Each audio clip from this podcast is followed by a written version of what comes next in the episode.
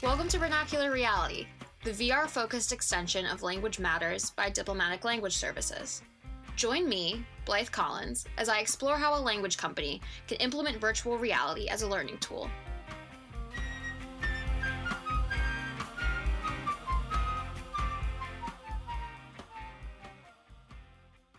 Welcome back to Vernacular Reality. I am back with Sean, as always, who is head of immersive software at DLS.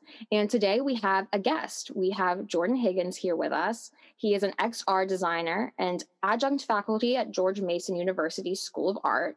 He's here to talk to us about the VR scene in the area, VR innovations in general, and how he's using VR to improve training.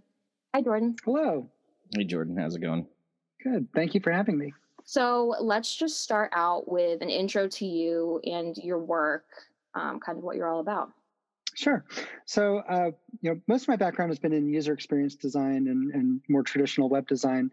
Um, about four years ago, I got my hands on the Hololens, and you know, the company that I was working for, uh, we got really, really into it. We, you know, you know, this idea that we could bring holographic content and 3D objects into the world with us in this sort of mixed reality uh, space. We just was very very exciting to us. We saw this potential for spatial computing to to change all sorts of things.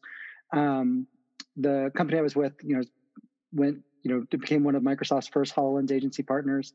From there, we started working a lot with uh, uh, virtual reality, and um, you know really like like you know four years ago it was a lot of sort of you know the technology was starting to get you know more accessible, you know easier to create content for, and it was just sort of this this fantastic. Uh, uh, you know sort of rush to find where does it really change things and deliver value in ways that it previously hasn't. Um, aside from that, I'm also uh, I teach at George Mason University's School of Art, where uh, I teach web design and usability and design thinking. And um, one of the things that that we're very big on, you know, right now is teaching WebXR. This idea that we can create immersive experiences that can be delivered on multiple devices in the web browser know, you mentioned your background being in web development. Um, that's how I got started in VR. Also, uh, I was I had my own freelance consulting doing web and database development, and um, Google had announced Google Cardboard, and I just happened to have some lenses laying around from a from some from some old photography projects, and uh, I just kind of wrapped them around my cell phone with some duct tape and the cardboard box they came in. And wait, uh, are you saying you built your own Google Cardboard? Yep. Yeah. The day they like announced it, I was yeah from scratch. It was wow. I was watching the Google I/O conference where they announced Google Cardboard, and I realized I could I could make this right now while they were talking about it, and that's how I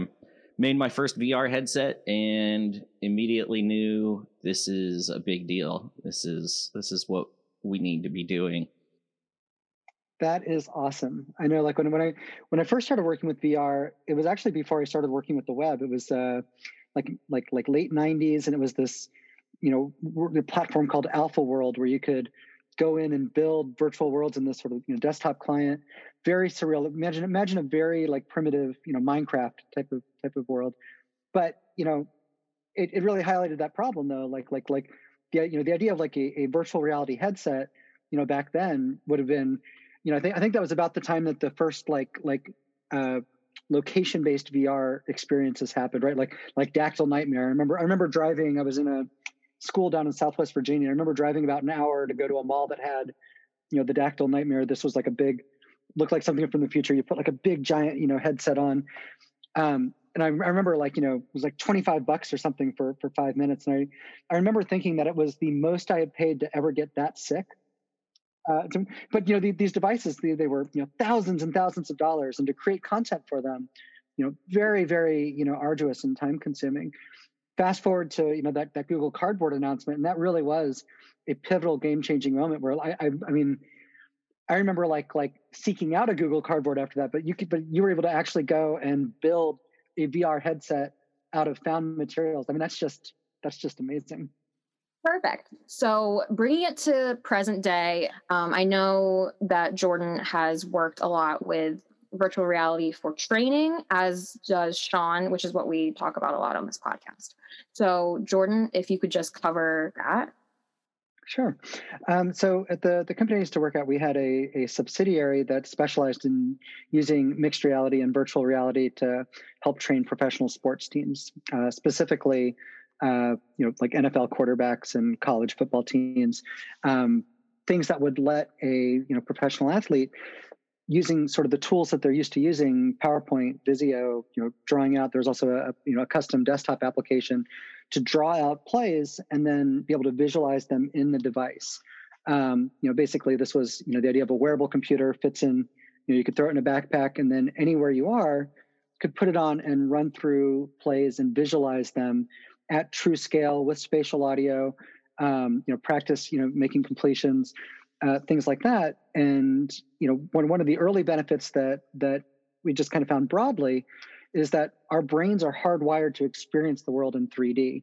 Um, we, you know, it, it, helps us form memories faster. It helps us, you know, whenever we can combine multiple senses, whether it's, you know, audio and that sense of scale, um, you know, along with like, you know, physical motions of, of, you know, using our hands or moving around a, a, a space, the you know the more you know we can engage someone on you know in on multiple senses then the faster you know training will be and, and we're seeing this in the industry all over the place like like um, you know you know the, there's there's a lot of examples in manufacturing in healthcare in uh, you know in, in uh, you know you know in, in you know medical schools in in you know really anything that that that where they can activate that spatial component.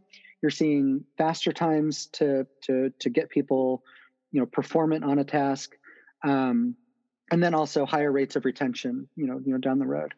Um, so one of the things that we were doing in my last job was looking at how could we take those lessons that we learned from uh, from you know from from the the professional sports world and apply them to DoD training to uh, you know you know bringing them into you know environments where you know similar sort of sort of challenges you know you know sometimes there's you know you know high fidelity physical immersive training like building big simulators can be very expensive they can be geographically locked you know you know you know you know having to have a lot of people travel to one place to do a simulation um, you know there's there's still that high level of fidelity it's really you know there, there's no substitute for but getting something that is you know in, in dod parlance would say the 80% solution in a timely manner that still accelerates training that gets you more immersive um, and gets you more performant that can also that has you know a ton of benefit down the road too. Um, so that was you know and, and I, th- I, think one of the other things that we were really excited about is that when we're in these you know sort of you know vr headsets or, or mixed reality headsets we're also generating spatial data. We're generating data about people's movements about their you know their eye you know eye tracking um, you know general performance data you know time on task and uh, you know successful completion rates things like that. All these you know these sort of traditional you know metrics that we would look at combined with this sort of new universe of of spatial analytics. And uh, you know i think i think we're just starting to tap the surface you know tap into this just sort of wealth of potential insights that are out there that that that aren't even fully you know tapped yet. But i think it's, it's changing fast. Yeah it's really interesting stuff. Um the yeah the the boundaries for what we can do with all this data in the training context are just really huge. And that you know, you know, I, I, had a chance to see some of what Sean's working on with uh, the you know taking 360 environments and putting people directly into them, um, and and making those sort of connections between the things that we're saying and what we're hearing, and the actual environment that we're in. Um, you know, even even now, I mean, Sean, I think you shared that to me what two months ago? But but just having experienced it somewhat at scale even through the web browser i have more of a sense of the the space of that of that experience. And and i imagine if i actually had done it inside of a headset then that would be an even stronger association with with with the the content that you were you're conveying. Yeah we've actually had a chance to run a few students through the application now. And um and the uh the feedback has been amazing. Um our students are saying that they feel a much uh, much greater connection to what they're talking about that they see details in in the the subject um, that they they don't think they would have noticed before that it's easier to think about this place as a real place um, when you're when you're in the the immersive context uh, in language in language training um, we talk about immersion We talk about surrounding the student with nothing but the target language. We talk um, a lot about um, role playing in in that context of being within the culture.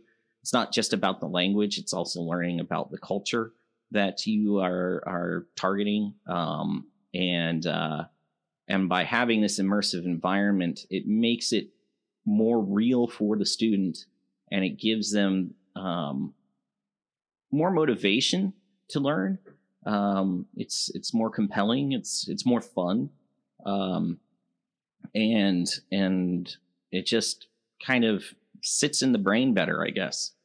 Uh, you just get that instead of instead of trying to instead of trying to read about a place out of out of text and having having no real concept of what you are what you're talking about and trying to learn the words about that place and trying to learn what it means to those people that you're that you are discussing um, then you you get to you get to shortcut that whole uh, that whole cognitive process and just actually do it yeah.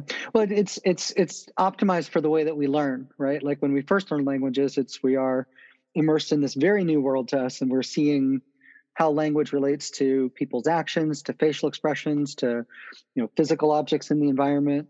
Like you know i, I remember from one of my cognitive psych classes you know kind of being fascinated by the idea that our, our senses are you know constantly perceiving things even when we're asleep you know our brains are receiving you know sensory input from our ears from you know our sense of touch that's constantly being processed and evaluated and analyzed. And then you have that sort of executive function in the brain that like basically sorts through all the noise and you know decides what what you know what do you need to know right? Like what is what is out of all of these possible you know data inputs that are coming in you know what are the important things?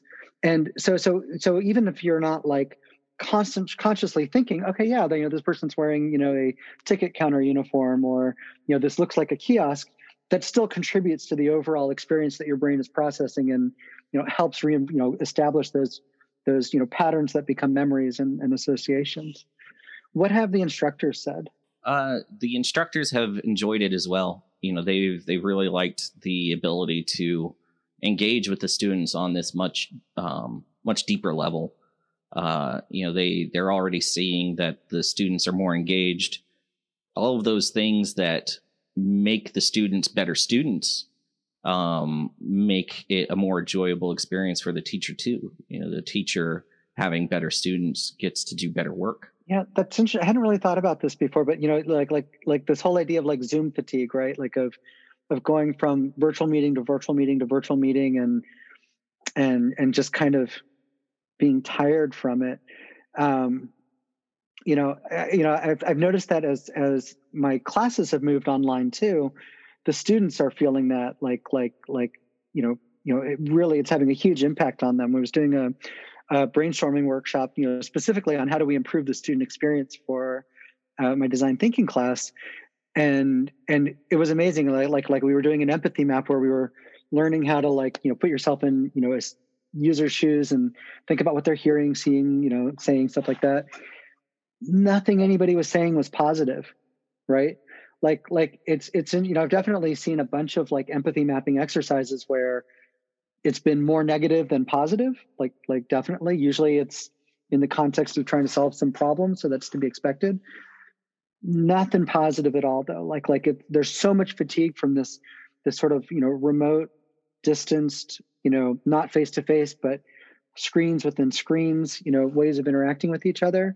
That I think is is where I'm really seeing a lot of potential for, you know, the classroom environment. You know, you know, you know, from you know, like being able to kind of bring people into more of a 3D space to to get more of that sense of scale. Um, it seems like that that that's something that that that like I, th- I think it, it sounds like your your students would probably be really interested in too. Yeah, well, if you think about you know traditional teleconferencing software, it's designed to replicate the conference room. And so the whole paradigm is centered around a single speaker projecting information at the at the other uh, attendees. And you know, for a language instruction company, we're about helping people communicate. when you go somewhere and you speak in that person's that person's native language you are saying something even before you begin saying words. You're saying i care about this conversation enough to have learned your language. And so all of those nonverbal cues are incredibly important uh, to to this task. And it's completely lost in traditional teleconferencing software. Whereas with virtual reality you you see an avatar of a person. You're not seeing a real person but you're seeing a whole body and you're seeing it in relation to your body and you're seeing it in relation to an environment and you're surrounded in this environment this environment has other sounds in it we you know we put we put sounds of birds in the background and if the scene has other people in it we put a we put background noise of a crowd there and so it gives you that sense of being able to look at somebody, direct your attention at them. How many times have you sat in a Zoom meeting and and felt sub- self-conscious about whether or not you're looking in the camera lens or at the screen or too many. Right. In all the time. In virtual reality, that's that's gone. That's gone. You just look at the person's avatar. And and if somebody over your shoulder starts talking because of the spatialized audio system, you hear it coming from the side so you no longer think about interacting with the software. You just do. You just use all of the conversation techniques you already have. We have motion tracking for the avatars. So you can do things like you can shrug, you can shake your head, you can nod your head. And that has, that has communication meaning that you're not really going to get the same on a, on a Zoom screen where, you know, maybe maybe the user doesn't even have their video turned on or they have their they have their camera set up to where it's cutting off you know the, the bottom half of their face because laptop cameras are not set up you know perfectly. So it actually makes me think about one of our early HoloLens concepts where we were really interested in the ability for remote users to kind of share a holographic experience, you know, from, you know, across the country, across the world, you know, wherever they happen to be, you know, having a, a one person wearing a HoloLens on East Coast, another person wearing a HoloLens on West Coast, and looking at a 3D map of an area. You know, this was a military uh, simulation, you know, thing that we were looking at. But um, you know, traditionally we were looking at at things that they would do where they would build these sort of big giant maps in like like gymnasiums, and people would you know walk around the maps and you know require everybody to be in one place. It was really really exciting to actually be able to have that holographic avatar of someone sharing a space. Like so rather than having to get on a plane fly across the country you know you know take you know two or three days out of your schedule just put the device on and you know beam into sort of this this shared holographic world. And then being able to convey a lot of the the same sort of interactions that make that meaningful. You know being able to see where someone else is looking being able to uh, you know you know like you're saying when, when somebody's talking knowing that they're behind you so that you you know you know turn around and look at them. Those little things you know add up into a more meaningful natural experience. Um and that you know avatar design was a whole nother like like like you know fascinating like deep dive you know area that we went into like trying to think of you know especially in sort of military environments where you had people from different branches of the service people had different ranks. Um you know in some of the early stuff we were doing we just had sort of one avatar, right? That was the generic avatar. We started to get into, uh, you know, design studies of, you know, avatars where we had, you know, your your branch of service was reflected in the you know the uniform you were wearing. Your rank was reflected in the type of uniform that you're, you know, and this was, you know, sort of before we had more realistic, you know, you know, at some point, way down the road, we'll have 3D volumetric video that perfectly matches you. Uh, you know, we're we're we're a ways away from that that now being real time but uh, you know, in the short term, you know, there's so much potential for those avatars to to convey different aspects of culture. And you know, I, I was thinking about that in terms of military culture, but but it seems like that would have other cultural implications too for for the type of training that you're doing. It's uh, it's interesting. I, I, I suddenly had a flash of memory to first starting out on the internet, being on message boards and not having a photo of myself that I could use as a profile photo because we didn't have cell phones, you know, smartphones yet with cameras in them.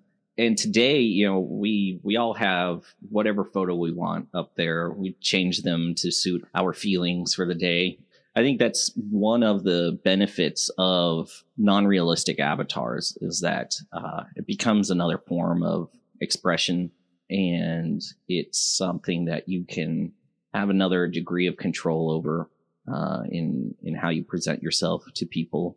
We have the technology to do full 3D scans of people, and it only takes a it only takes a couple of minutes, and then you can you can take that 3D scan of a person and you can use it as a 3D model that you can then morph and control as this as this technology grows and becomes more of a, a day-to-day portion of people's lives i think that's something that people are going to want. I think people are going to want to be able to put themselves into the environment. Yeah. I mean that's sort of a natural you know you know extent i mean we've seen this in, in game design for ages. People love to express themselves through their their character design. It just seems like sort of a natural bridge into bringing that into more everyday and and you know you know training and productivity type of applications. One of the things that that i think was really effective about the platform we were working with was that we designed the, the scenario building tools to to work in the the you know in, in the language and manner that that the subject matter experts you know in this case like coaches or you know you know military you know leadership using sort of the same tools and terminology that they were familiar with to then automatically, you know, you know, to to build the the mixed reality or VR content. And I think you know that that that that's I think you know, been one of the huge barriers to adoption right there. Like like the idea of building immersive training scenarios required you know a small you know game development team you know like like it required 3d it required programming it required ux you know all these sort of different things that had to come into it. The the more we could build a platform around a specific you know training need or you know set of parameters then the easier it was to put you know the the the content creation tools into you know the hands of the experts that could build it. Yeah you look back at the history of of computing and you look at the the early transition from from text interfaces to graphical user interfaces um, and it didn't come from the operating system from the start if you wanted your software to have this graphical interface, you had to have graphics experts on your software team to be able to make it happen. We take it for granted today that um, you can have a button on the screen and it can be clicked on and it can fire an event that you can respond to. And that's stuff that any junior programmer can set up nowadays. Um, that's stuff that we have software tools that a designer can often wire up these things um, on their own. But when it first started, it took knowing how to draw these things manually, you know, knowing how to fill up a grid of numbers with that would be interpreted as colors to uh, to draw a box with some text in it and knowing how to do the math of reading mouse location and figuring out it was on top of a button and knowing how to then propagate that into an action you know that's kind of that's kind of where we've been for the last five or six years of virtual reality is that the system itself doesn't provide a lot. It's more on the the development side to be able to make things happen. But we're seeing we're seeing change there as well. A lot of new frameworks coming out for building software even within the open source world. People have been using Unity and, and tools like Unreal to build um, build VR stuff. Um, that's still more on the the programming side. Yeah, I think I think A-Frame was a game changer for me. You know, just just as, as somebody who's been building websites, you know, since the early days, being able to create AR VR content using HTML, CSS, JavaScript it was a very familiar environment to start working in. And then, you know, seeing some of the stuff that we can do now with like Three.js, you know, I, I mean, that's by itself is a huge game changer. One of one of my most recent projects, we built a um, mobile uh, augmented reality game for for a government client where you could actually scan a quarter, like a, a normal everyday coin, and activate a 3D model that came to life and interacted with web page content. You know, this is a type of experience that wouldn't even have been conceivable to do this as a web app until fairly recently. And, and doing all sorts of things on the, the actual mobile device. Previously, you know, we would have had to build this in Unity or Unreal and deploy it as an app across, you know, multiple platforms. Being able to do that with web standards, it was three, a lot of Three.js, a lot of WebGL, and and and uh, built on the React framework. Just game changer. Like like that's you know, and, and, and I think that's where you're going to start to see like a real push towards more consumer adoption too. uh, you know that that that ability to create these experiences that don't require downloading an app. Web designers and web developers and ux people will be able to build in the environments that they're familiar with. You know it's not learning something completely new from scratch but it's it's you know enhancing things that we're already familiar with. That feels like it's going to be a very rapid shift. Yeah i think that's why for the last few years we've heard so much about this this vr stuff's not going to take off. It's not relevant to the general people it's because up to now everything has just been technology demos. It's just been graphics and and waving a controller around in the air. It's not been connected to anything in the world. And our world today is is oriented around the web. And now that we can do vr on the web so easily we can connect to the vast wealth of, of web services that are out there we can start pulling in the data that you care about. And that's i mean that's where the real value of every application lies. It's in the data that you have available to the application. The interactions that you design for that application are important. You know you're you're going to give people a really bad time if you don't get that right but you're not going to give them a great time if you don't have something important for them to do once they're there. You know, that's I think that's that's one of the biggest things that's different about just the last year or two in the in the VR industry is just this ability to start actually building important applications because we finally have the tools to connect to all the data we have. Absolutely.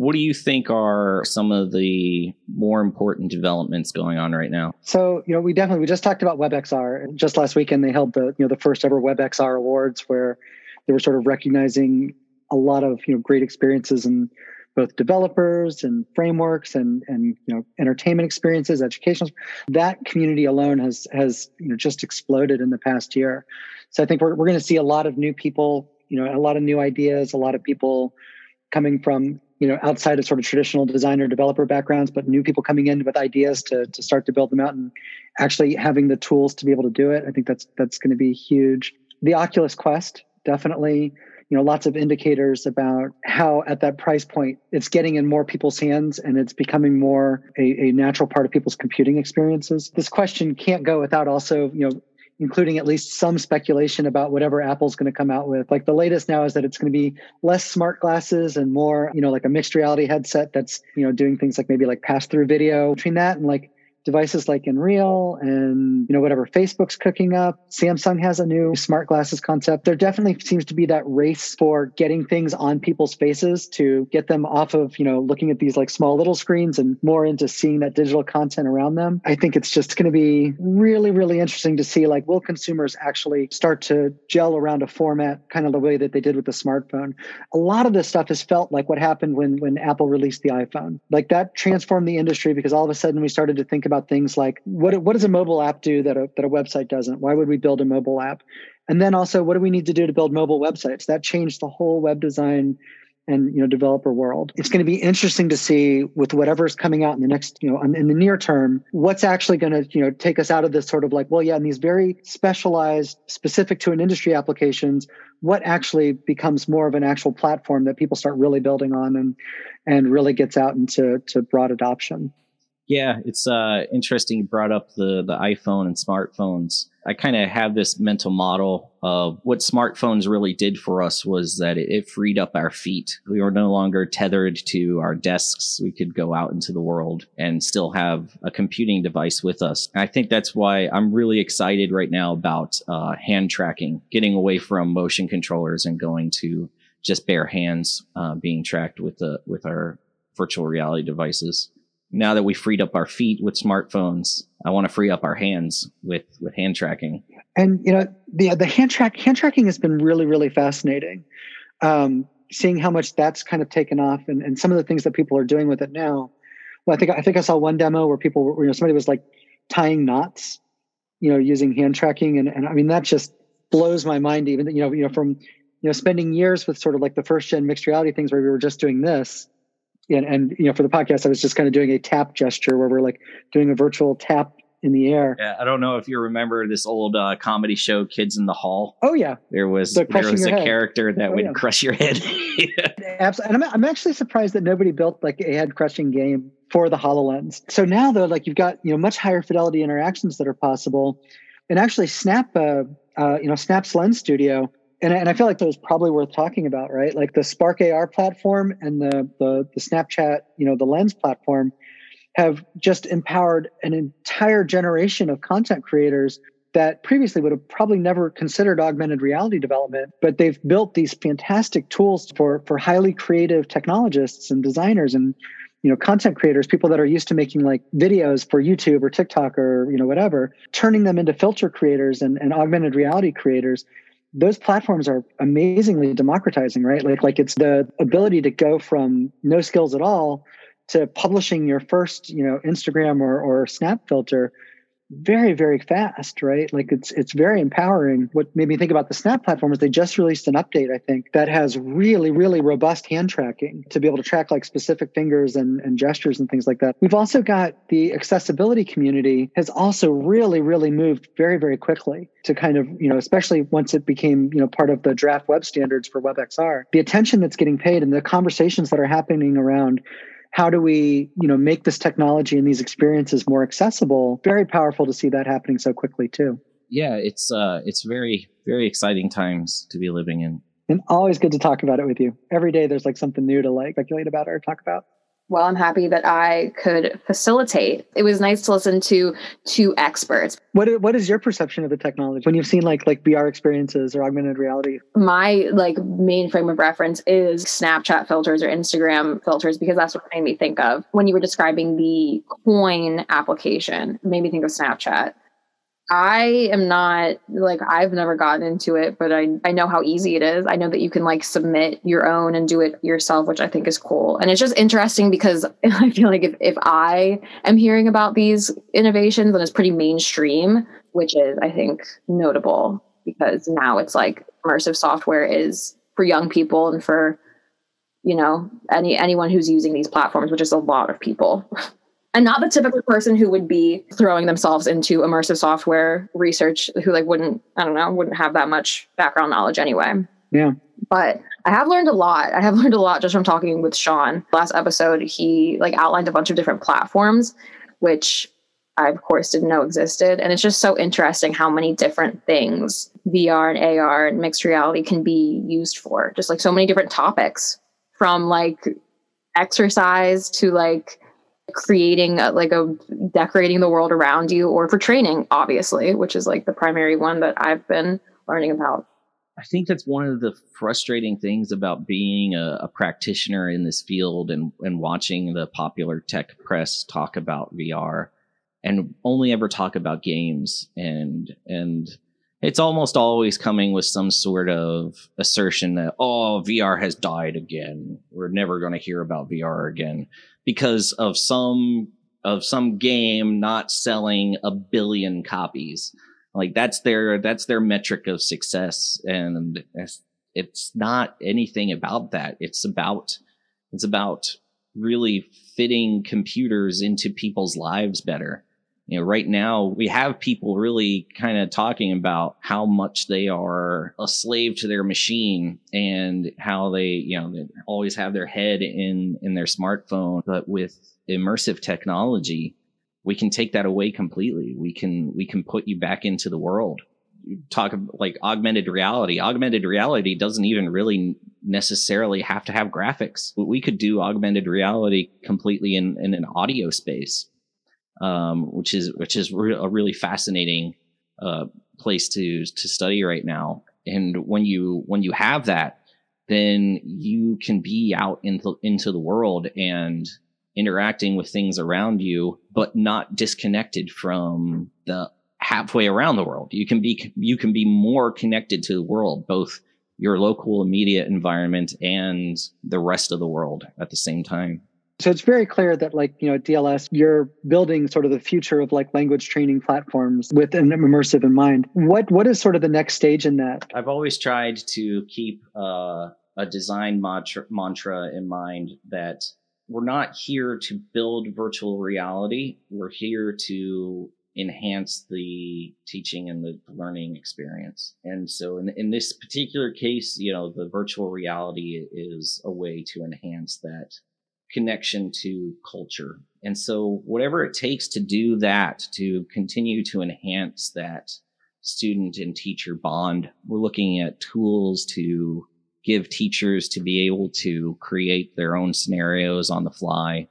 I kind of I kind of think of it like being a wizard and and being able to control the environment around you. You know, be able to make a make an apple appear right in front of you so you can talk about what's the word for apple. You know, toss it around and talk about what is what is the word for throw and actually throw the apple to the person. I mean, communication um, you know, we have teleconferencing built into the application. Um, any way we can enhance that communication. Maybe it's getting out of the lesson oriented modality that we have right now and just having meeting rooms that you can you can plop into with a person. That's interesting. It seems like there's a whole new category of educational you know models that will will gel around that too i think what makes that so effective though or what I, what I think is really strong about that is that it's not focused on the technology, right? You know, it's very easy to get sort of hung up on the universe of the latest and greatest headset or framework or whatever. You know, but the focus on the practical application of it, it becomes that evolution of, of what you're doing rather than, you know, something that's kind of, you know, a hammer looking for a nail. We're also looking at um,